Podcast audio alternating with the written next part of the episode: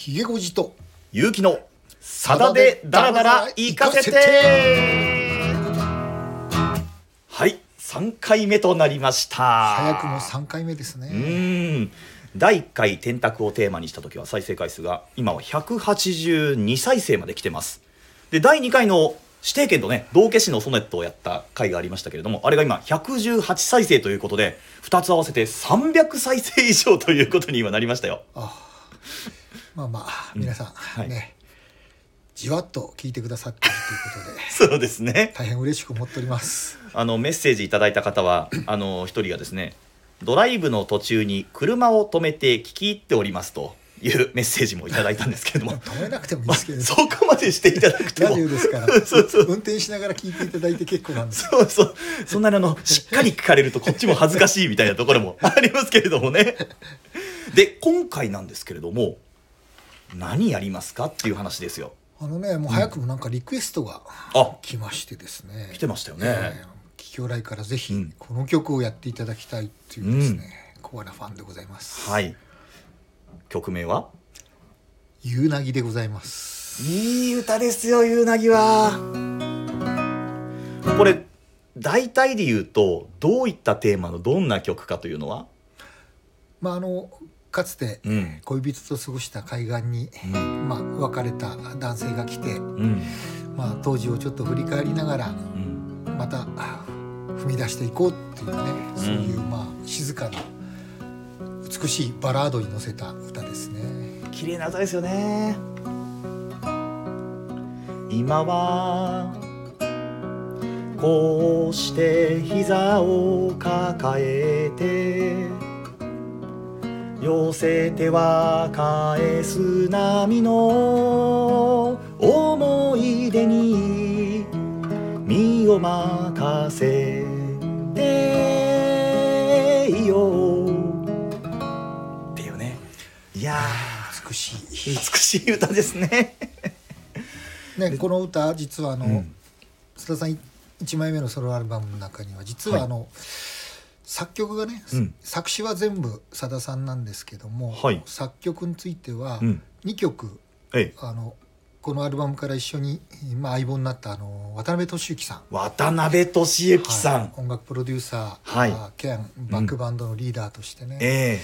えーさださんとがっぷり四つで、うん。えー組んでいく渡辺俊之さんの作曲の曲が2曲入ってまして、えうん。まあ、そのうち、いまあ、ゆうなこの「ゆうなぎ」と、はい。もう一曲「ジョーク」っていう歌が入ってまして、はいはいはいはい。まあ、ここがまたあの新機軸というか、うん。えーグレープ時代は全曲、うん。まあ、吉田正美さんが作曲し作詞作曲した歌もあったんですけども、はい。ほとんどさださんが作詞作曲でやってたんですが、うん。まあ、ここに初めてうん。渡辺俊之さんとお組んだはが入ってきたということでしかもねこの美しいバラード曲を、うん。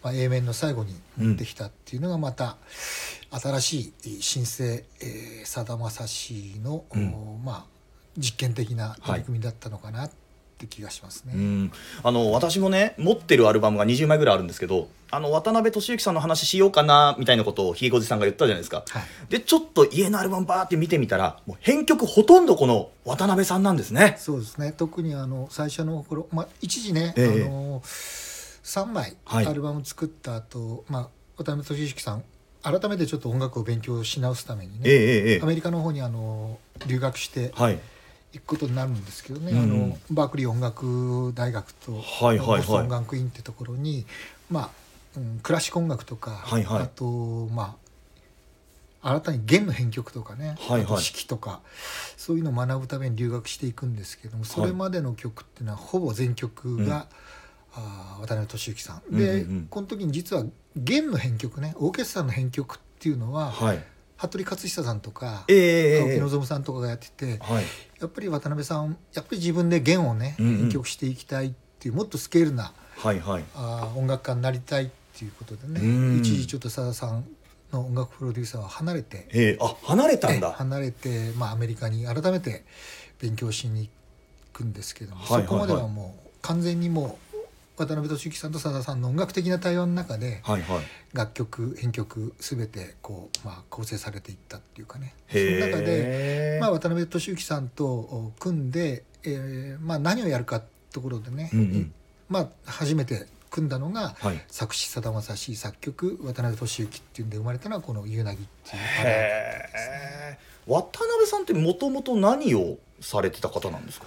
渡辺さんはねあの実はもう青山学院大学にね、はい。入学しすると同時にドラマーとしてねドラマー。赤赤い鳥っていうね赤い鳥。で伝説のあのこグルのープが大空にのですか？そうです。はあ。最後のね、あのドラマーとしてね、ええ解散まで、えー参加して、まあ、大学12年生の頃にねええ赤い鳥のプロのミュージシャンとしてへえ。学生だったんですけども、はいはい。そこで、まあ、プロのミュージシャンとしてデビューして、でちょうど音楽事務所が一緒だったわけですね。須田さはいはい。んが所属してたグレープとこの赤い鳥って、まあ、そこであの現役時代からあのコインされてたんですけども、はい。先に赤い鳥が解散してえええそして、まあ、グレープが解散してえうん。でそこで、まあ、佐田さんは実は渡辺俊之さんと一緒にあの2人でやろうとしたんですけども、はい。渡辺俊之さんがいやいや佐田さんは一人でやった方がいいと僕はもうサポートに回るからっていうことでそうなんだ彼がまあ音楽プロデューサーとして、はい。えーさらにあのいわゆる、まあ、バックミュージシャンのねリーダーとして佐田さんとツアーも同行するようになったんですよへえまあこれまで手がけてきた曲ってたくさんあると思うんですけどひげごじさん的にこう2人のタッグの曲でああこの歌いいなみたいのって。やっぱりねこの曲って実はあの佐田さんっていうのは、うん。まあ、ご承知のようにグレーブ時代っていうのはどっちかっていうね、あのーまあ、フォークロフォはい。ークでマイナーな曲が多かったんですけども、うん。バラードっていうのはねはい。ほとんど歌ってなかったんですよね。ええでやっぱソロになって、まあ、バラードっていうのはすごくこう素晴らしいバラードを歌うんですけども、うん。この「キキョウラに入ってるこの「夕凪」っていうのが、はい。もしかしたら渡辺さんに触発されて、うん。まあ、バラードをね、あのー積極的に歌っていくっていう、まあ、きっかけになった歌じゃないかなっていう見てて実はあの2枚目のね「うん。あの風緑」ってアルバムの中には、はい。非常に今もあのコアなファンの間ではあの人気のあるあの「梅雨の後先」とか、ね。あー好きだな梅雨の後先は「晩鐘」とかですね、はいはいはい。セロ弾きの帽子」とかね、ああいいですね。素晴らしいねバラードがね、はいはい。たくさんこう入ってくるんですけども、うん。まあ、そのいわゆるきっかけになったのがこの渡辺美樹さんが作られたこの「夕凪」だったんじゃないかなって気がしてます。へえ梅雨の後先もやりたいけどな今日はちょっと夕凪を。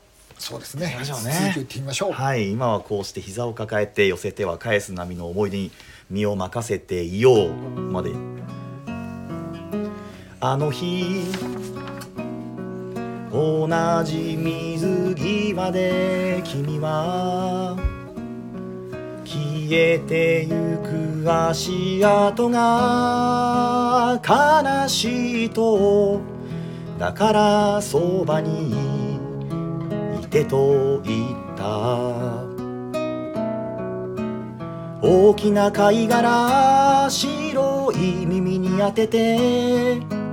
また来る夏を占う。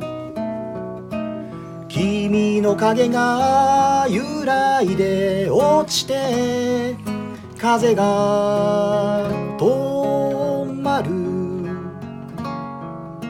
僕に見えないものが見えたね。だから急に黙った赤い夕日が君の涙に沈んだ。あ美しい。美しい。いい歌です改ねめていい歌だなと思いますね。すいません気持ちいいです。まあねあの1曲目2曲あ1回目2回目とね天卓、はい。そして指定権ときて、ええ。こうやってねバラードが来るとまたねはい。全然やっぱりね同じさださんでも違うんだなっていうのをねうん。分かってもらえると思うんですけども。はい。実はね、うん。これ弾き語りでやるんで、はい。なかなかあのあれなんですけど実はこの「夕凪」っていうのは、うん。もう一つねサウンド的にね、はい。すごく渡辺さんと佐田さんのね挑戦的な試みっていうのがあってええ。実はこれあのまあ実際そのお元の音源っていうか、はい。レレコードを CD で聴いてもらうとよくわかるんですけど感想でね、はい。今一番歌い終わって感想で、うん。実はものすごいねドラムとはい。エレクトリックギターが入ってくんですよ。かっこいいですよね。これねすっごいねとにかく初めて聞いた時にね、うん。えこれがさだまさしかっていうぐらいねはい。ものすごいね、うん。えーそのサウンドが響き渡ってくるんですけど実はね、うん。この時にはいギターを弾いてたのが松原正樹さんはいはいはいそのその後ねさださんとずっとあの行動を共にすることになるもう、うん。素晴らしいギタリストですけれども、うん。そしてドラムがね、あのーポンタさんい。村上修一さんっていう、えこの2人がね実は絡んでくるわけ。この感想でねものすごいセッションを繰り広げるんですけどね。えかっこいいですよねあれね。これがね実は、実は赤い鳥ネットワークなんですね。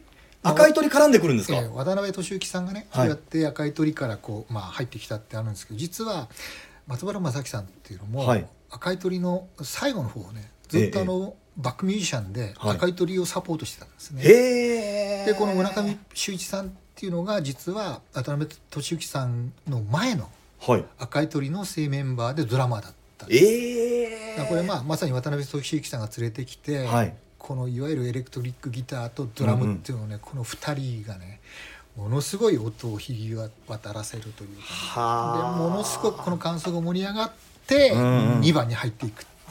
2番もいいですかこの気持ちいいやつ。じゃあもう行ってみましょ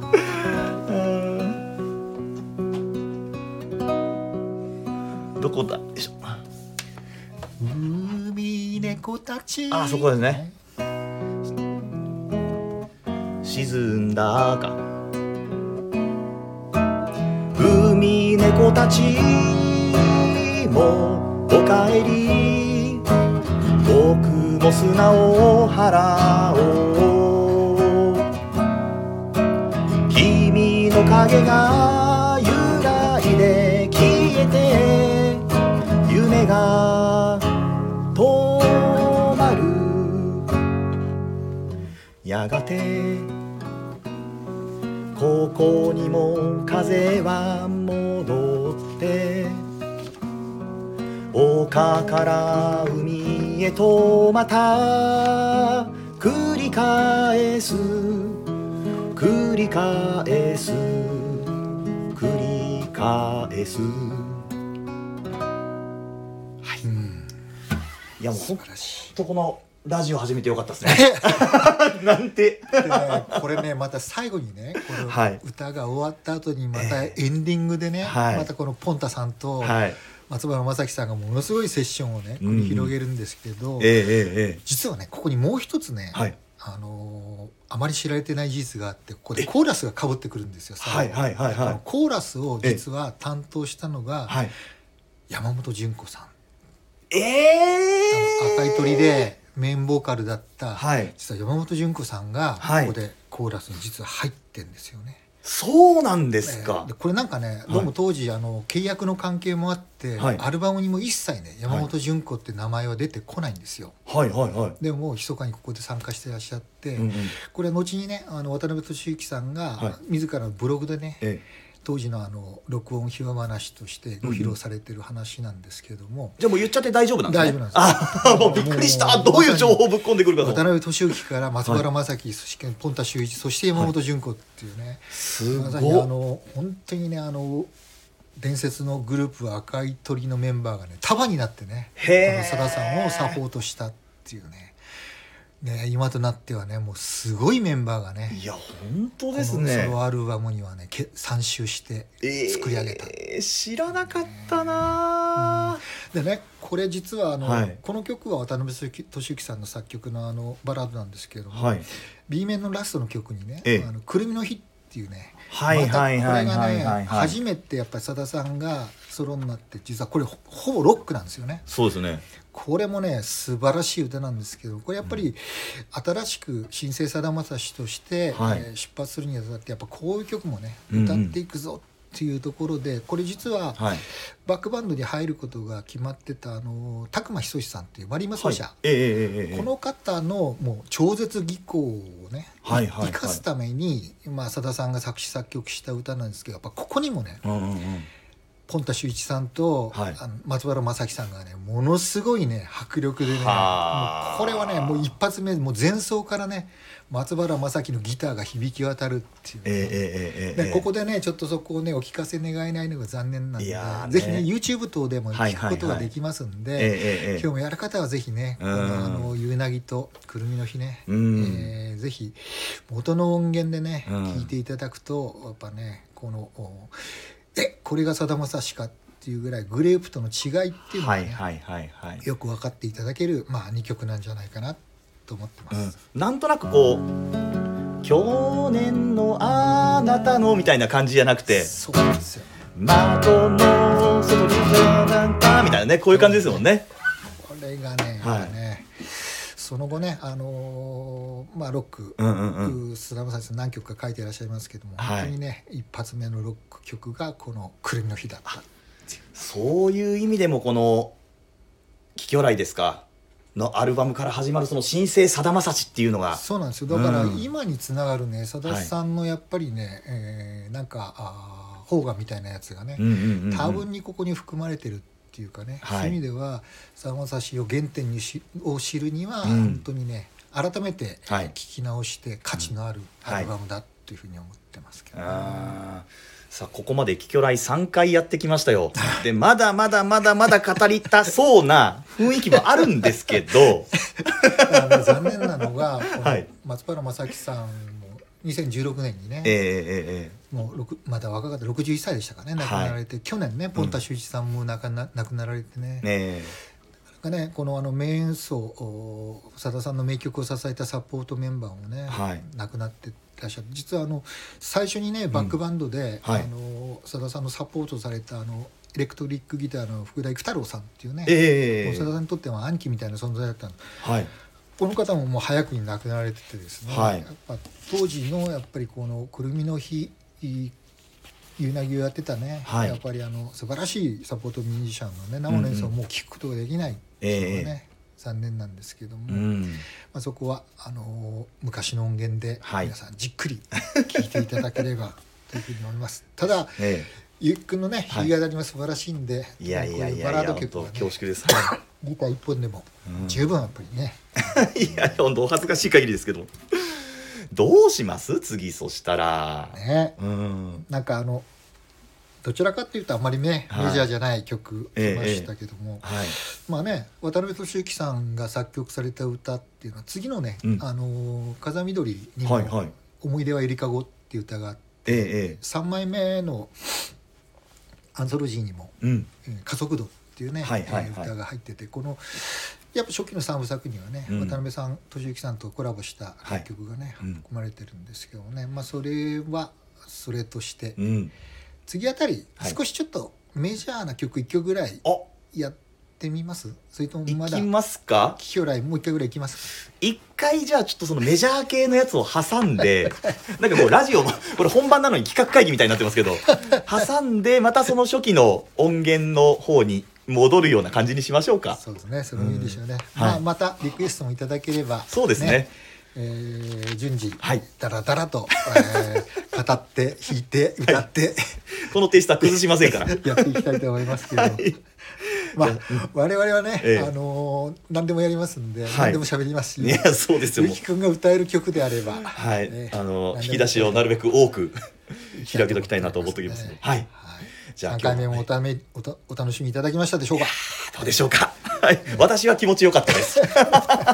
あんまり私が喋りすぎるよりもねゆきくんにゆっくり歌ってもらった方がいいいなと思うんですけど。やいやいやいや、本当皆さんがこう喜んで聞いてくれたら嬉しいんですけれどもね。そうですね、はい。